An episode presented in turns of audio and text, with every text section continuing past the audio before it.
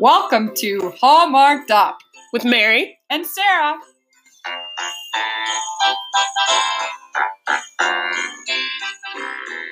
All right, welcome to episode 4 of season 2 of Hallmarked Up, where we watched the movie A Timeless Christmas. Who was in A Timeless Christmas? Erin Cahill and someone else? It was Erin Cahill and Ryan Paevey or Paevey? Yes. Paevey. Correct. And I have to admit, I was a bit excited about this one since it did feature some time travel. Yeah, so let's start us off, Mary, with a bit of a recap about A Timeless Christmas. All right, so the first thing you need to know about A Timeless Christmas is a brief biography of one of its two main characters, one Mr. Charles Whitley.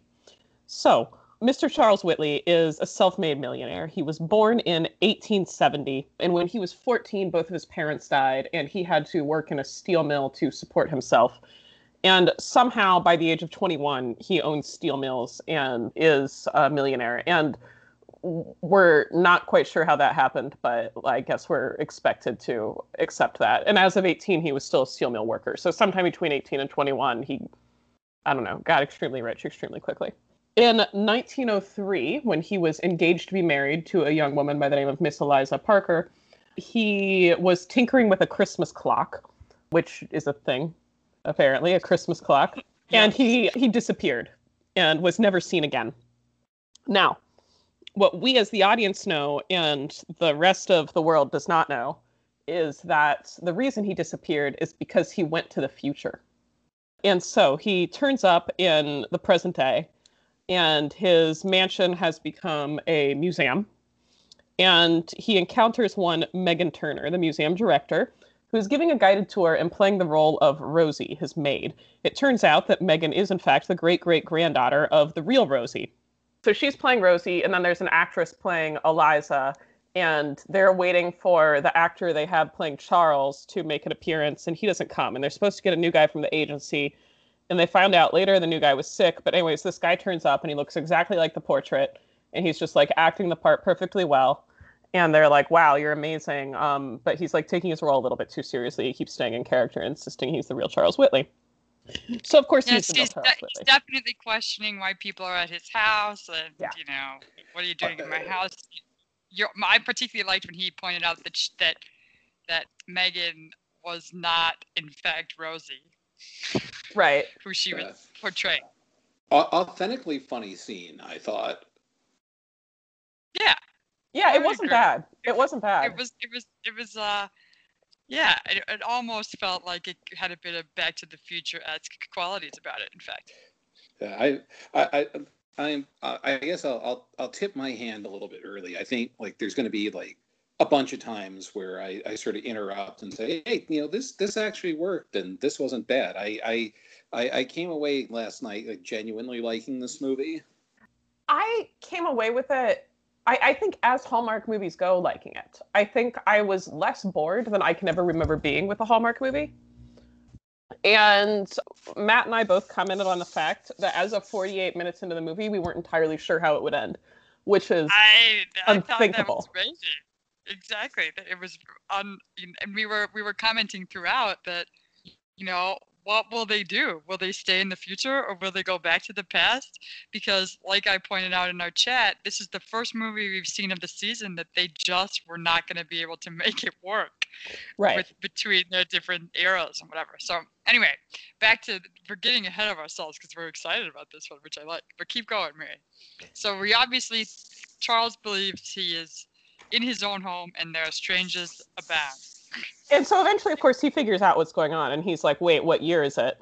Which they cleverly sidestep answering the fact that we're in the middle of 2020 and nobody's acting like it's 2020 by saying, what year do you think it is? And he says, certainly not 1903. So anyways, now let me introduce Megan, whose care he has been thrust into, essentially. Megan wrote a PhD dissertation on, guess who? Charles Whitley. Charles Whitley. So she just finished her PhD. And she is the museum director, but she is applying for, you know, an academic position at the local university, and her parents are really excited for her to get this job. And she has an interview coming up. And so she eventually realizes that he's the real Charles Whitley and he's not crazy. The way she realizes this is he tells her, you know, look for a secret compartment under the rug in my study and the contents will prove that I'm telling the truth. And it's his notebook. And anyways, then she believes him. She was prepared to believe him already. There was a couple of times when she's talking with him and she definitely slips up a couple of times and like refers to him, you know, as Charles. So I think she was already primed to believe it. Right. I mean, she also didn't have anything else to call him besides Charles. So there is that. But yeah. Yeah, I would agree. She does come to accept that he has traveled from the past rather quickly. She does. But, you know, I'm kind of okay with that because we don't have that many minutes in this movie.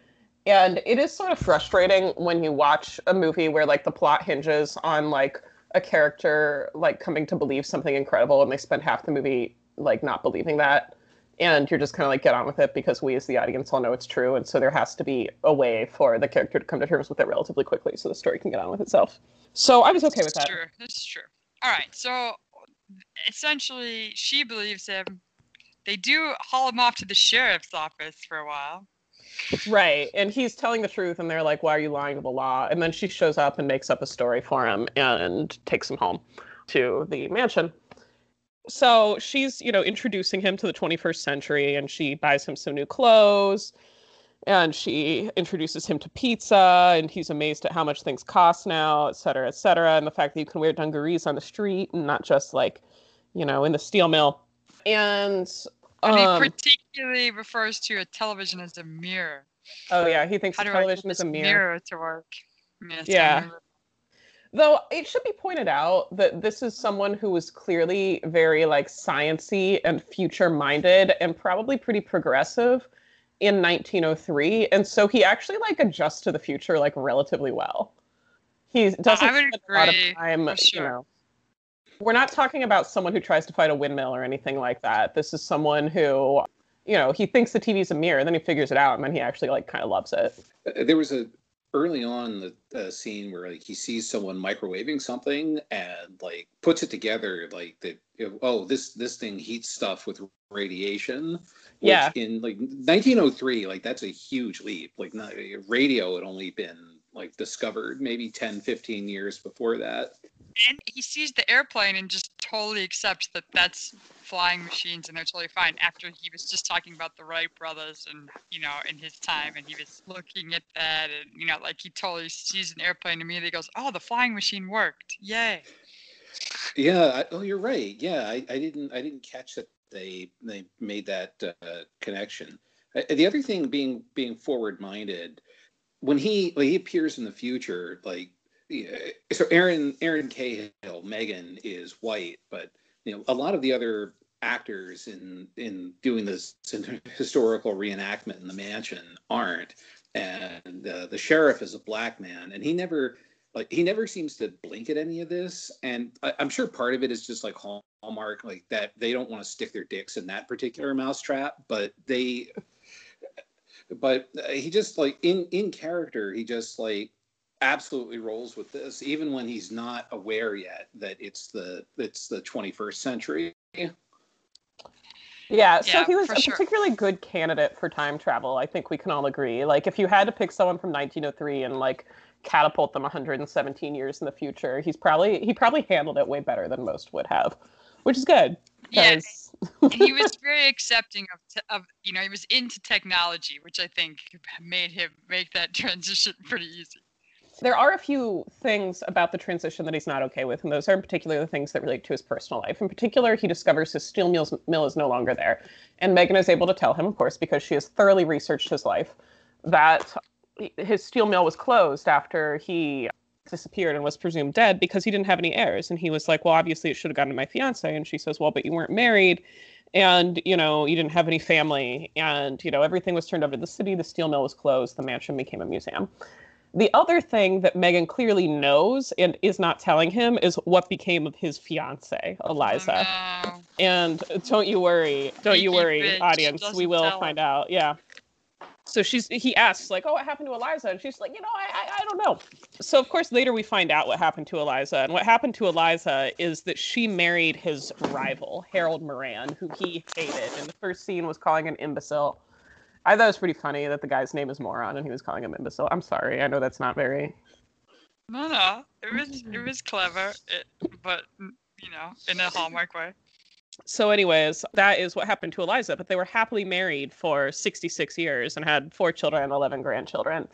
And so, you know, he can be bitter all he wants, but like things actually worked out okay for Eliza.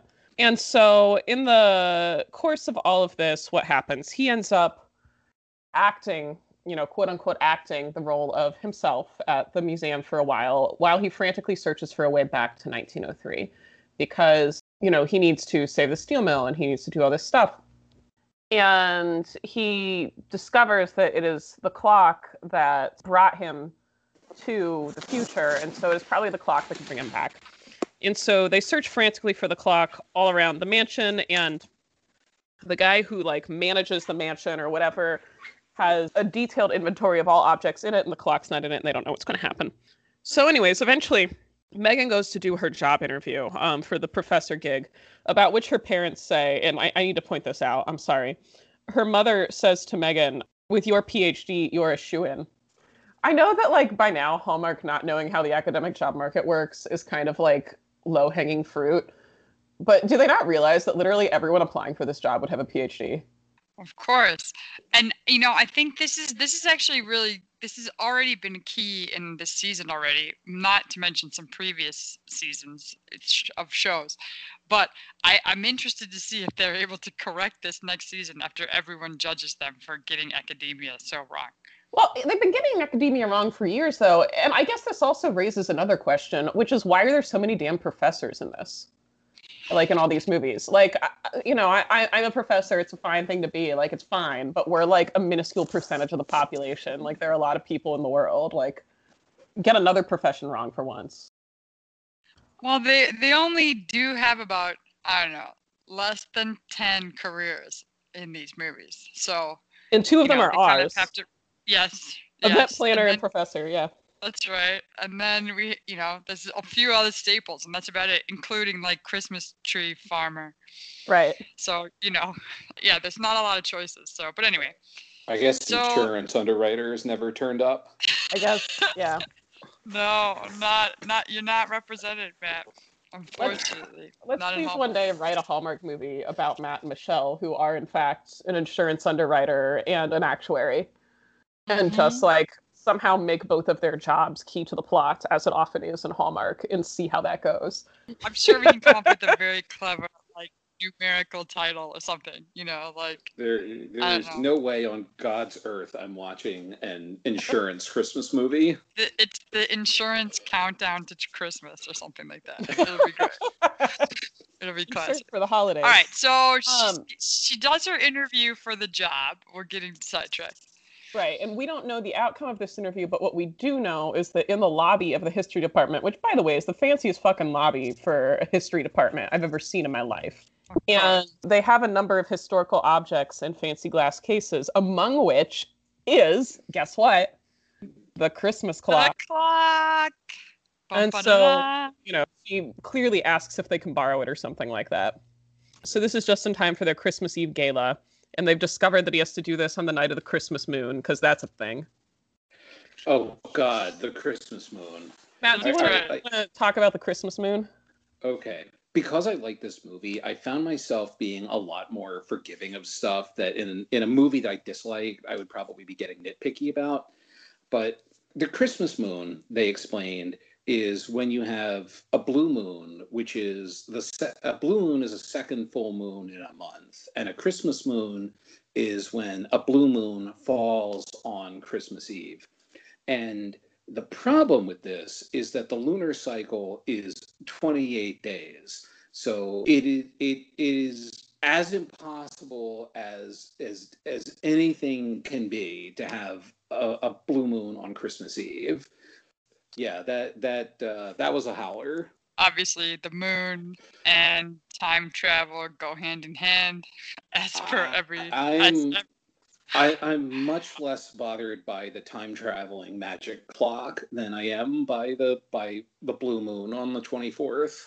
In terms of the time travel plot, they really, by having him time travel only one way and having that way be forward, they really evaded a lot of the sort of more complex, like, metaphysical questions that a lot of movies get really lost in the weeds in with time travel, because there is no question of, like, what happens when you go back to the past and, like, butterfly effect and change something, because that's not happening. He only time travels once. It's one way. And, like, the past stays the past, and that's it. Right. But okay, we're getting ahead of ourselves, because because now I've just revealed that he only time travels once. Anyways. They find the clock. That's where we're back to. They find the clock. Finds the clock. Amazing. And she's clearly in love with him by now, which, to their credit, this was one of the... these were better actors than our average Hallmark couples.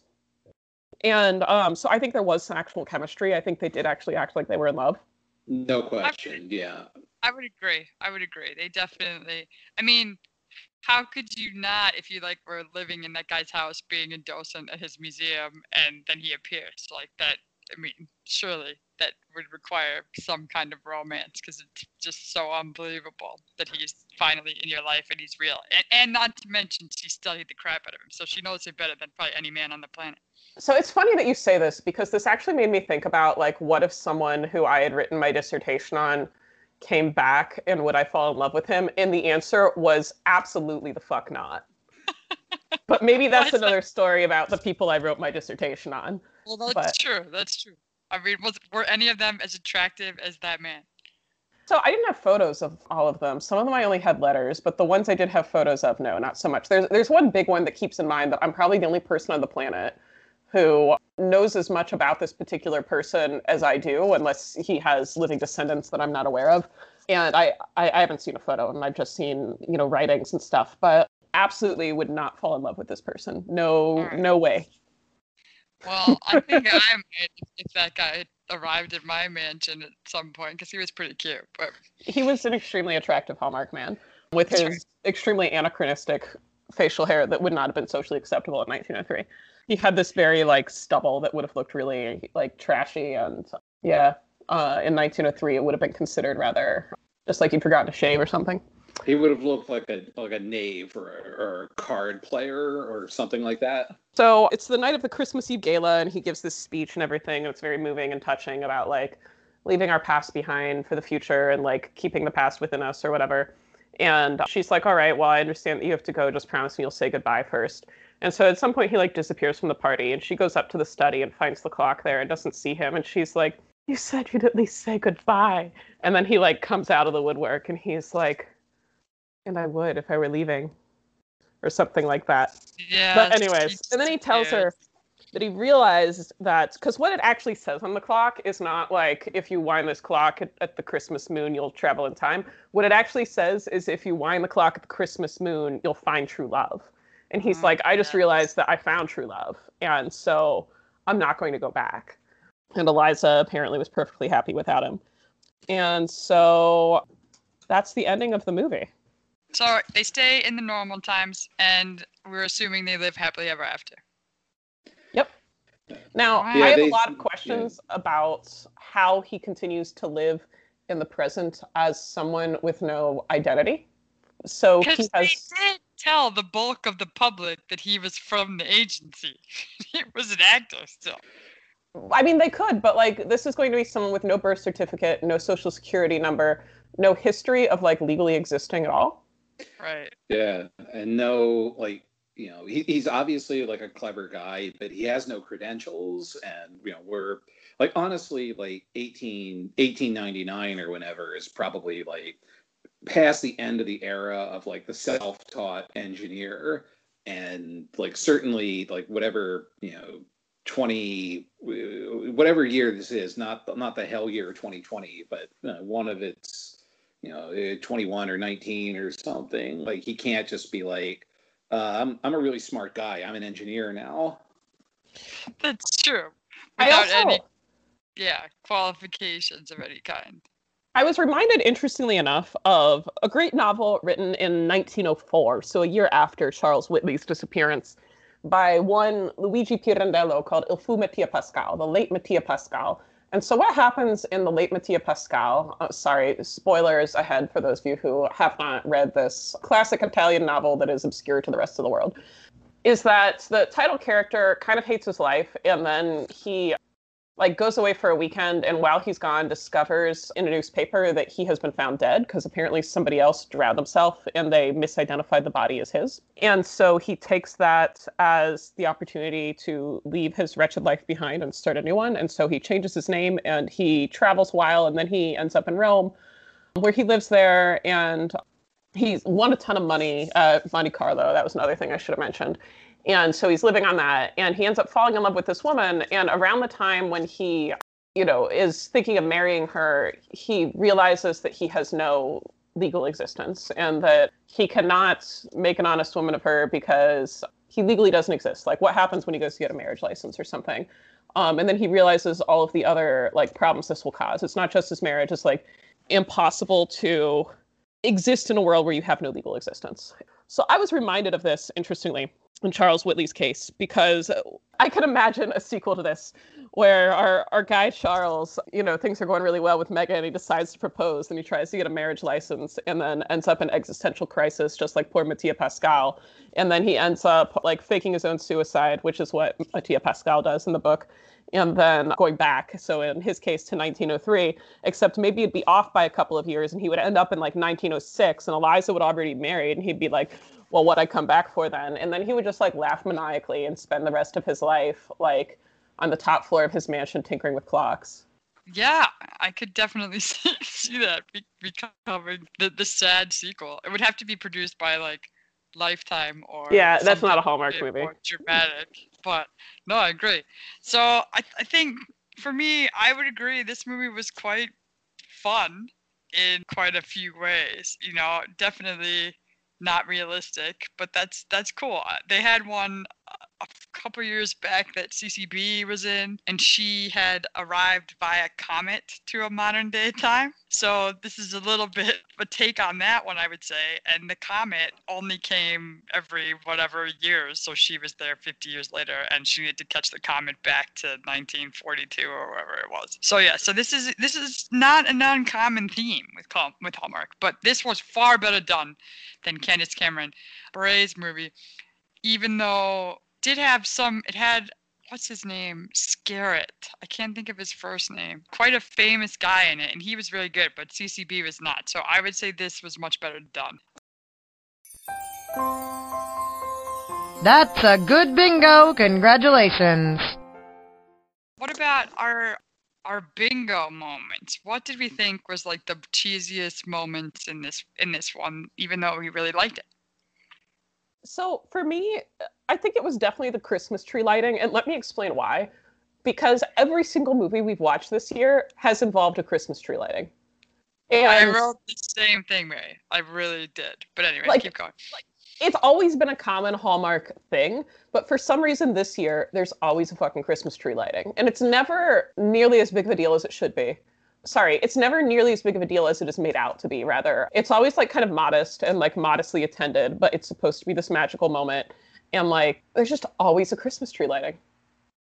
And I will just add on that, because I literally wrote the same thing, but they stood in the gazebo and counted down to the lights went on.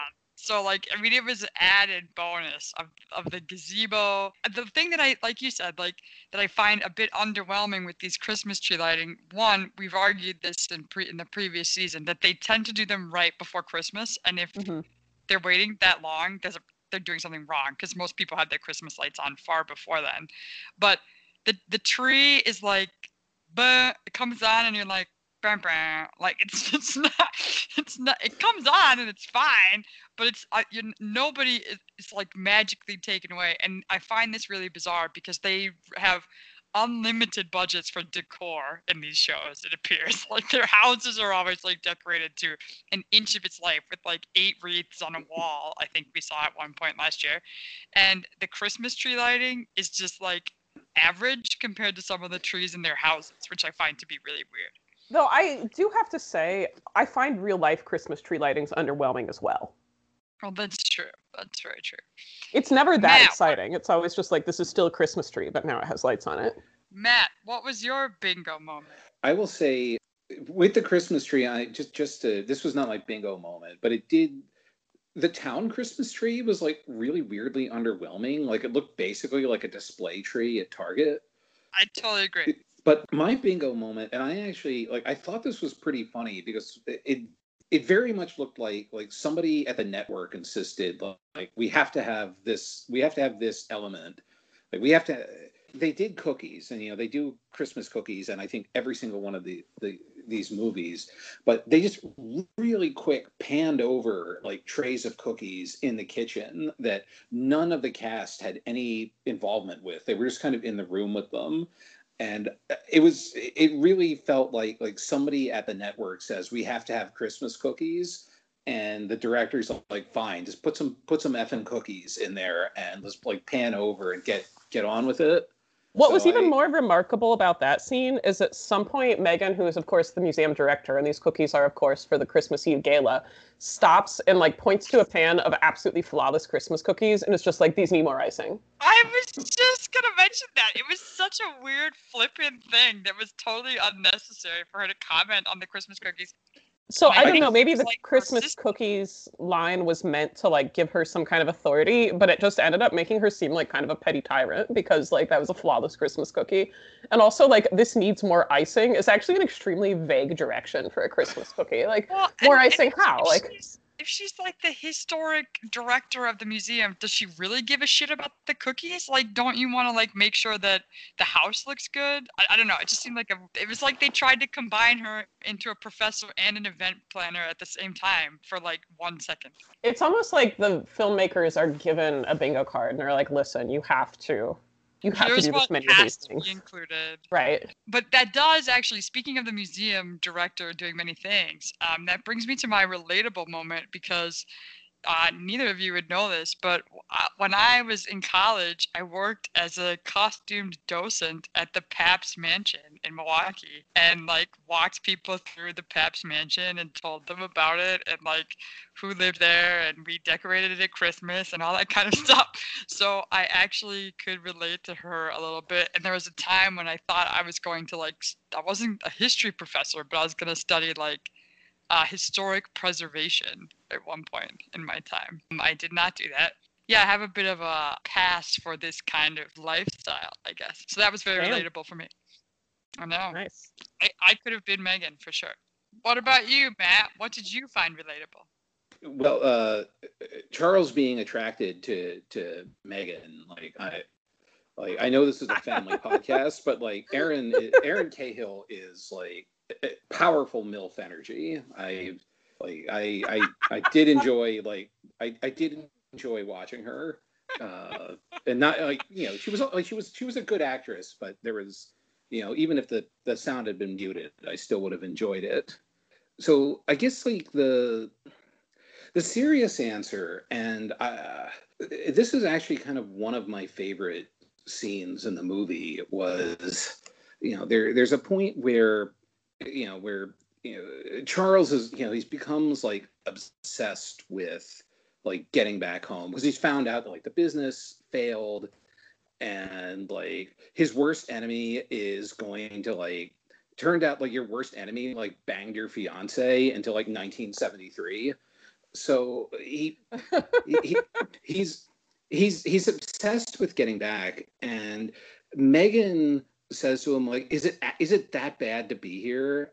And it's kind of dumb and insensitive for her to say it, like, because, like, if she was stuck in 2137, like, she would probably want to get back. It, like, didn't matter if, like, there were, like, cool, like, future drugs in the candy canes or something. But it, you know, you think about it, and it's this very, like, understandable and relatable thing where, like, she really likes him. I don't know if, like, she's fallen in love with him at this point, but she really likes him. And the fact that he is, all he's thinking about is leaving, and, like, that, like, really, it obviously hurts her. And, like, I have not experienced like that particular feeling where like somebody that like you're really into is like obviously more interested in, you know, they do not reciprocate it. They're completely obsessed with like getting the hell out and away from you, even if it's not kind of personally directed at you.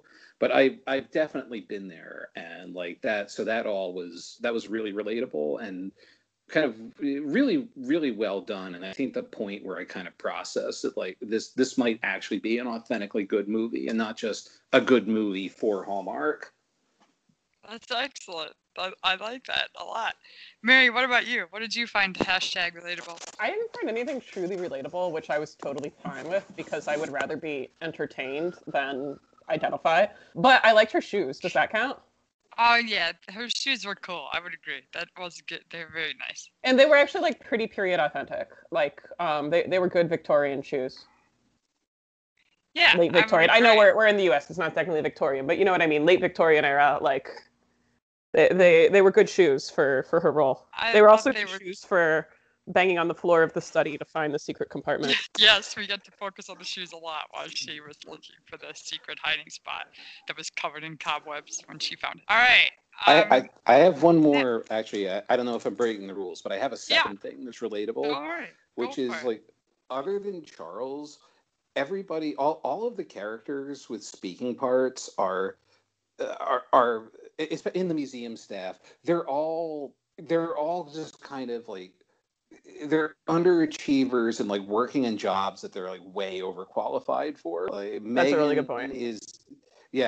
You know, Megan is like, you know, she's a museum director, which is I guess, you know, Mary, you said as a young PhD, like that's nothing to sneeze at, but it is a, you know, we're in like a real like piddly dick museum, and like the other actors are like sort of real like trained thespians who are like getting like fairly deep into their careers, and they're still doing like basically dinner theater for tourists as a part-time gig, and kind of struggling with, you know, wondering like, you know, what are we doing? Should we even bother doing this anymore?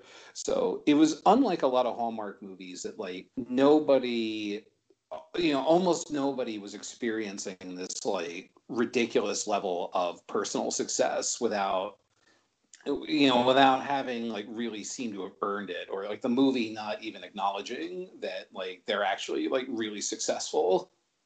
Yeah, that's a really good point. Of course, I think we forgot to mention this. Megan is offered the professor job, but she turns it down because she just loves the museum so much. So she's the only one who's like exceptionally professionally successful in that way, and everybody else is kind of, and even that, not at the beginning. So right.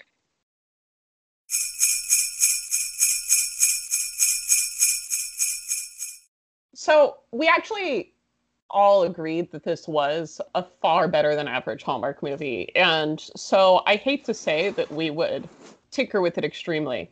And I don't think we would. But one thing that Matt had mentioned as being kind of a weak point is the actual time travel mechanism itself, the clock. So Matt, do you want to say more about that? Right. So they set up in the trailer that like this guy, you know, time travels with a, you know, it's a mechanical artifice, right? It's obviously, you know, from the trailer that it's the clock that does it. And he's set up as this inventor and tinkerer, and, you know, they reference H.G. Wells, and it all sets you up to believe that he invented the time machine. And then it just turns out it's a magic clock that he bought from an auction. And that was kind of, in a movie that didn't have like a lot of like really like real weaknesses, that seemed a little weak. So I think I would have him be the person who invented the time clock. And then, you know, his problem when he gets to the future is that like he doesn't know where it is. Like it didn't travel with him, and like nobody knows where it is. And so I don't think it changes the story that much. He did spend in the actual movie, he spent a lot of the middle act not realizing it was the clock that did it. But I thought that was kind of a weak part of the movie too, because he's a pretty smart guy most of the time, and it's out of character that he just spends probably a full hour of the movie's runtime scratching his head why, how did I get here, when messing with the clock is the only thing that he did differently that night. So you just make the obsession about finding the clock earlier instead of how did I get, how did I time travel? Which they transported him a bit into, we would rewrite him a bit more Doc Brown-esque, that he was on a mission to figure out how to do this potentially. And he knew very well when he was messing with that clock that. Now, I would probably remove the moon thing altogether, because not only do we know it's not scientifically possible, it was just dumb. So if we get it so that he is actually taking this clock, potentially that he got from an auction, to make it a special Christmas time travel piece with all of his knowledge, that's definitely a better storyline, in my opinion. And you can still have him surprised he wound up in the 21st century. If he didn't expect it to work, or he didn't expect it to work as well as it did. I think you can, Marty McFly knew that he was driving a time machine, but he was still flabbergasted and couldn't get his bearings for a while when he time traveled with it. Right. And makes the guy feel like he has a little bit more cred to, that he was such a tinkerer and he succeeded in tinkering with something so incredible. But then the question would be then, so he's made this time machine clock. What are we going to do with it besides Megan? I think that we're going to set up for a really awesome sequel is what we're going to do, where they go on adventures together. Maybe even a spin-off series. Yeah. Exactly, this could be the series. Do you think they always travel on Christmas, or is it whenever they want, or any holiday, or what's the premise for the time travel? Well, since this is Hallmark, it only works on Christmas. So each year they plan a big trip back in time, or forward in time, I suppose. Or forward in time, to see Christmas in another time. And then that will also add the tension of, since it only works on Christmas, they only have, 24 hours or whatever. Well, and it brings a little bit of, Dickens to it. So they have a bit of Christmas past, Christmas presents, and Christmas futures in their lives, maybe. That could be. So they go back in time. What are they going to do in the Christmas past? What will they have? Will they see her when she's younger? Will they see him? Obviously they're now about the same age, we're supposed to assume, but in reality they're nowhere near the same age. I actually think that they're going to avoid seeing themselves in the past or future for butterfly effect reasons, and we'll say that they just I don't know, believe that's too much messing or something like that. But it could also just be that that introduces too many questions that we don't want to deal with, and just have them go and experiment with different historical eras. Oh, well, what was Christmas like in the Wright brothers? Yeah, it's Christmas with the Wright brothers. Obviously they have to be able to travel across space as well as time. They can't always be in this one little town wherever they were. Sure, Christmas with the Wright brothers. Why not? Or a Dickensian Christmas. I think one Christmas they should definitely actually meet Dickens and hang out. That would be amazing. That would be great for sure. Or then they could go into the future. And I think they should meet H.G. Wells and be hey, because H.G. Wells comes up more than once in this movie, by the way, which is kind of interesting that this real sciencey guy is looking for the answer to time travel in H.G. Wells, but whatever. Yeah. They could actually go and meet H.G. Wells and tell him what they did and be want to come next year, and and try and take him to see what the future looks like or something. They could do all kinds of fun stuff with this. If you wanted to get cute, you could they meet H.G. Wells, a young H.G. Wells, and tell him the story about how he tinkered his way to inventing a time machine, and then H.G. Wells gets an idea to write a story about it. Oh yeah. There we go. We could get really cute with that. And maybe that's they just really they completely make up that story that's actually in the time machine about the underground people whose name I'm forgetting. Morlocks. The Morlocks, yes. About the Morlocks. And they make that up. And Morlock happens to be the name of her cousin's best friend's uncle who they just ran into or something like that. And he's wait, so these creatures in the future, what are they called? And she'd be Morlock. I'm yeah. That's what.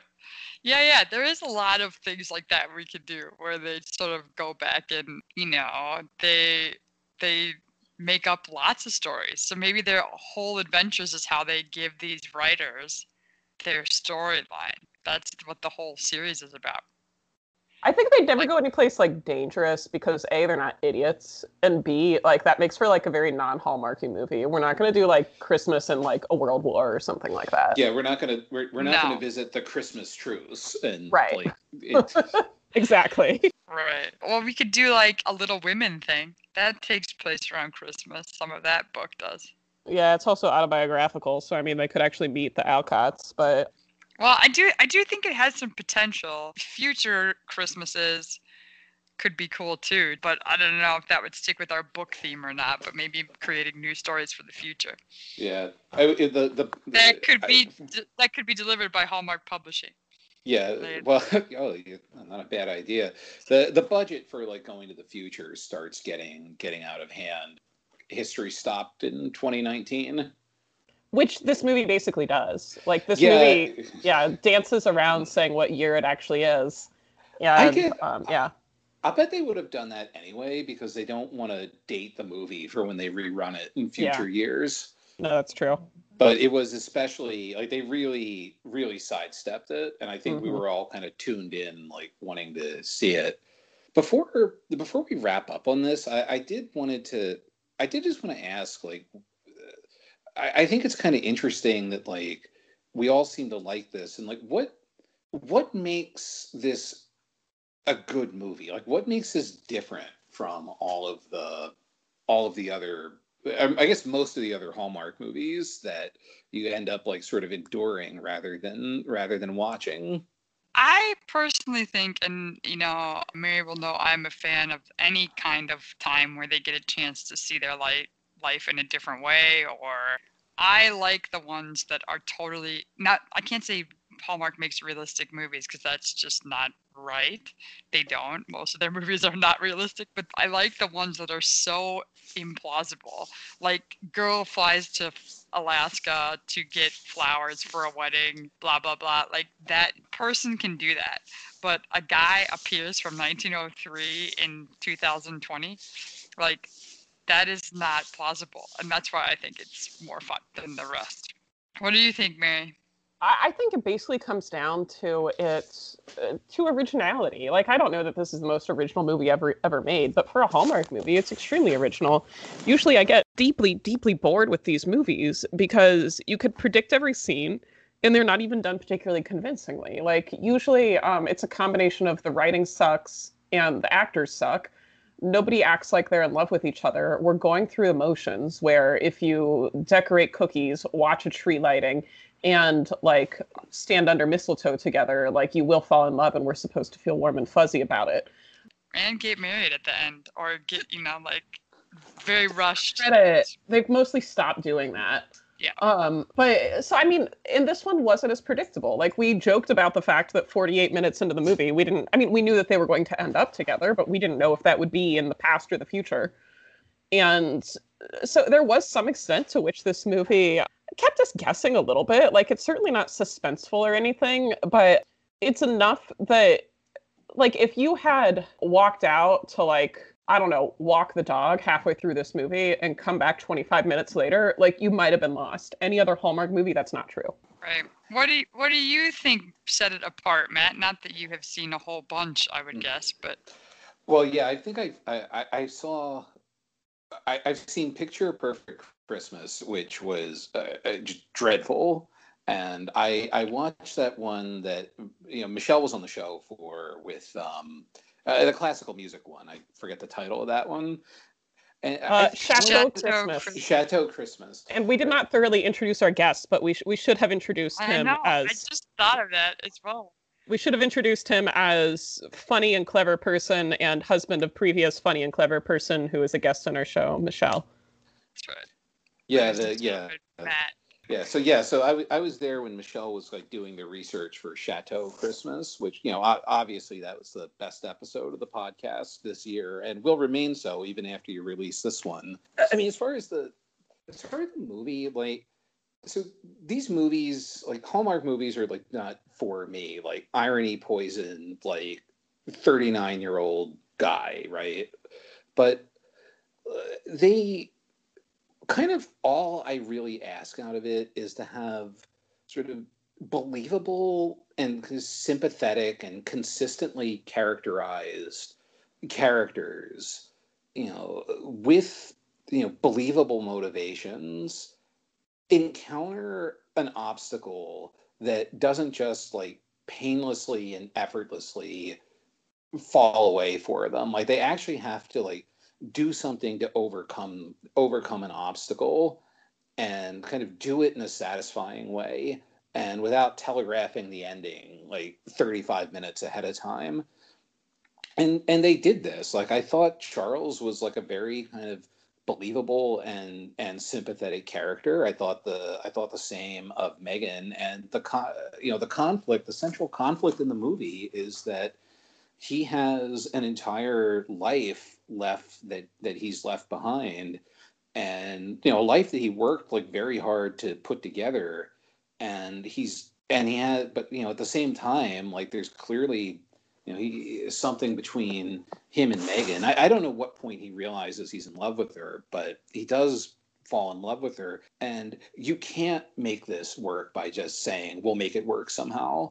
And like, this is not the kind of thing where you just painlessly break up with this, you know, with their fiance or boyfriend, like 25 minutes into the movie, and nobody seems upset about it. Like he really has to come to grips with the fact that, you know, when he left, like things were okay for everyone left behind. Like and he has to come to grips with like his rival, like, you know, married his fiance and like basically like, you know, took over what was left of his business, and kind of has to be okay with all of this and realize that like Megan is more important to him than getting all this back. And they even like, the fake out at the end, like you're still, even though you know that this is a Hallmark movie, right? You can kind of suspend your disbelief, and like the fake out at the end where it looks like he's actually left, like you can still kind of believe that he's done that until he emerges from the shadows. And so that's just, to me, like they actually constructed like a movie. Like it wasn't just a hat rack for a bunch of Christmas tropes. And so that's why I enjoyed this. And like, I know like you got to bang out 40 movies a year. Like they can't all be good, but it would be nice if like more of them were like this. And, you know, I think you bring up a really good point about him having to come to terms with his life after he left it, not having gone how he wanted. And so if we're generous with this movie, it's more than a love story. It's also about sort of coming to terms with one's own like legacy, position in history, what do we want to call this, which is something that like people have been writing about for centuries, the idea of like, well, what happens after I die, and does the world forget about me, and do things go on like in this way or in that way? And there's a sense in which like this character is granted this rare opportunity to confront this and come to terms with it. Yeah, and to come to terms with like, well, you basically died and like everybody was fine. Yep. Right. Like that'd be rough. Like what if like if I like went to bed tonight and like woke up 100 years in the future and found out like no, like everyone was basically okay, and like I'm like a minor Wikipedia entry on like list of people who mysteriously disappeared article. That would take some grappling with. It's funny, though, and we haven't mentioned this, but something that both Matt and I commented on when watching this is that him coming to terms with that comes through the most annoying, like, capitalist apologia scene, where he's talking to, like, the guy who's, like, working on the Christmas tree lights or something like that. And he's like, oh, how long have you been doing this? And he's like, oh, just since I retired, I worked for Moran Steel. And he's like, oh, you have my sympathies. And he's like, why? And he's like, well, because Harold Moran was a cad. And he's like, first of all, did you just actually say cad? And... And secondly, no, he wasn't. He was a great man. And then he lists the reasons why he was a great man. It's because, like, he was this philanthropist, right? He did all this stuff with his money. It's kind of like, oh, yeah, thank God for the capitalists, like, saving us all from ourselves. So maybe in one of our future episodes, they can, like, go back and, like, unionize Moran Steel or something. I don't know. Well, now we usually like to take a look at what's happening the following week and maybe guess about what some of the movies are about. Now, Mary, I have to admit, we haven't done a single movie on the other network. on the miracles of Christmas, but this week appears to be not a good choice either. But the four movies we have coming up next weekend are A Nashville Christmas Carol, The Christmas House, The Angel Tree, and A Godwink Christmas, which is a series, and this one is called A Godwink Christmas: Second Chance, First Love. So that's what we have. Any takers on what one of those might be like? Could you repeat the third one again? The Angel Tree. Okay, so here's the thing. I actually know what The Christmas House is about, and that's because we saw the preview night. But I would really like it not to be about that, and instead to be about a gingerbread house that someone shrinks and is suddenly living in, like Honey, I Shrunk the Kids style. That's awesome. I like that. There once was one, this wasn't on Hallmark, but one of my favorite ones that was really, actually favorite because it was so terrible, was about a woman who got sucked inside a snow globe. Oh. That sounds actually awful, though. It was really, really bad, and everyone in the snow globe wore mittens, and they ice skated, and that's all they did all day. But she ended up falling in love with life in the snow globe better than her own life. I'm not really sure why, but she did. But hopefully the Inside the Christmas House, Gingerbread House movie, it would be much better premise. Oh, yeah. It would have to be stronger. Like, there would have to be something that they can, like, learn or overhear by being, like, small and, like, you know, inconspicuous. And they have to obviously find a way to, like, unshrink themselves at the end.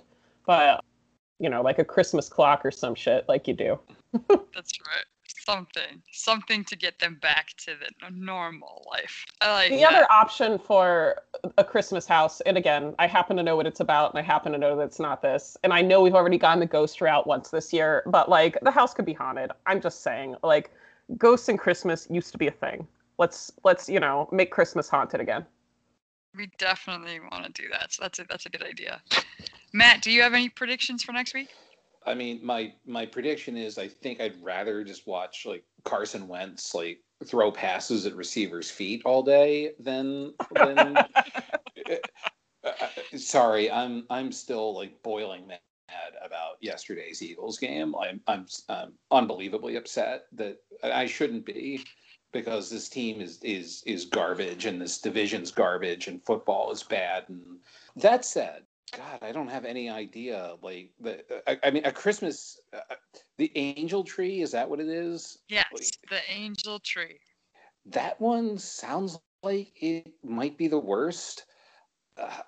I don't know. All of these sound, like, really dreadful. They do.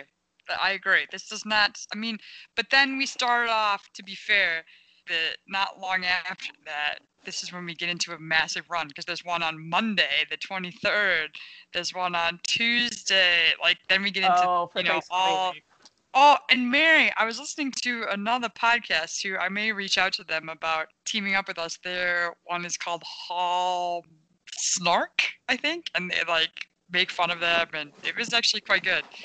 They were saying on their podcast that the movie that was The Christmas Tree Grows in Colorado was actually originally called A Christmas Tree Grows in Brooklyn, and they changed it. Why? For some reason. I don't know. And they said they even had it on the app at one point as A Christmas Tree Grows in Brooklyn, but then they changed it. But, like, that actually would have been a good title.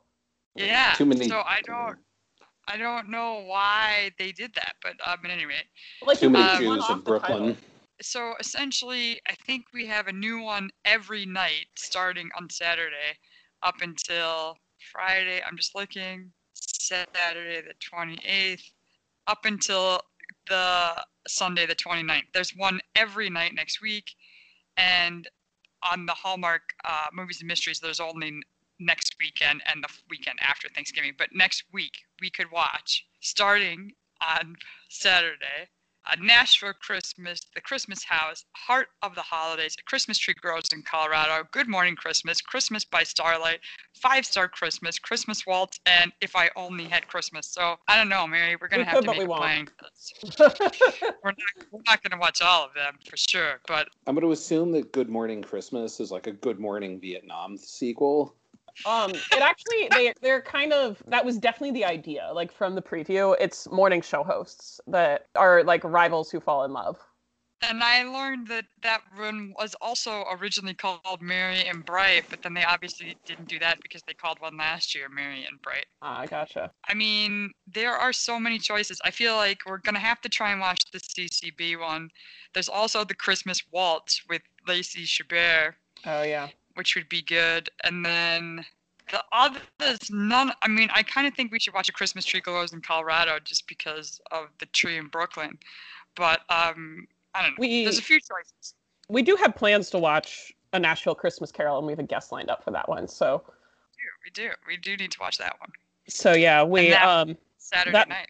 Yeah. So for that one, we have a special guest who is both a filmmaker and can critique the filmic point of view, and a native Tennessean and can critique the country point of view. And this one appears to have a bit of like Christmas Carol-esque.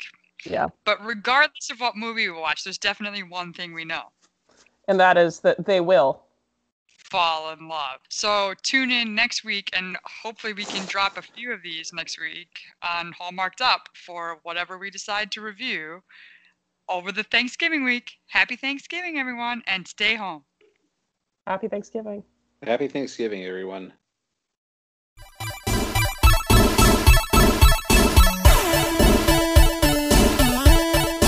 Thank you for listening to Hallmarked Up. Find us online at hallmarkedup.com, on Instagram at hallmarkedup, and on Facebook at Hallmarked Up with Mary and Sarah. Remember to follow, listen, and review wherever you get your podcasts.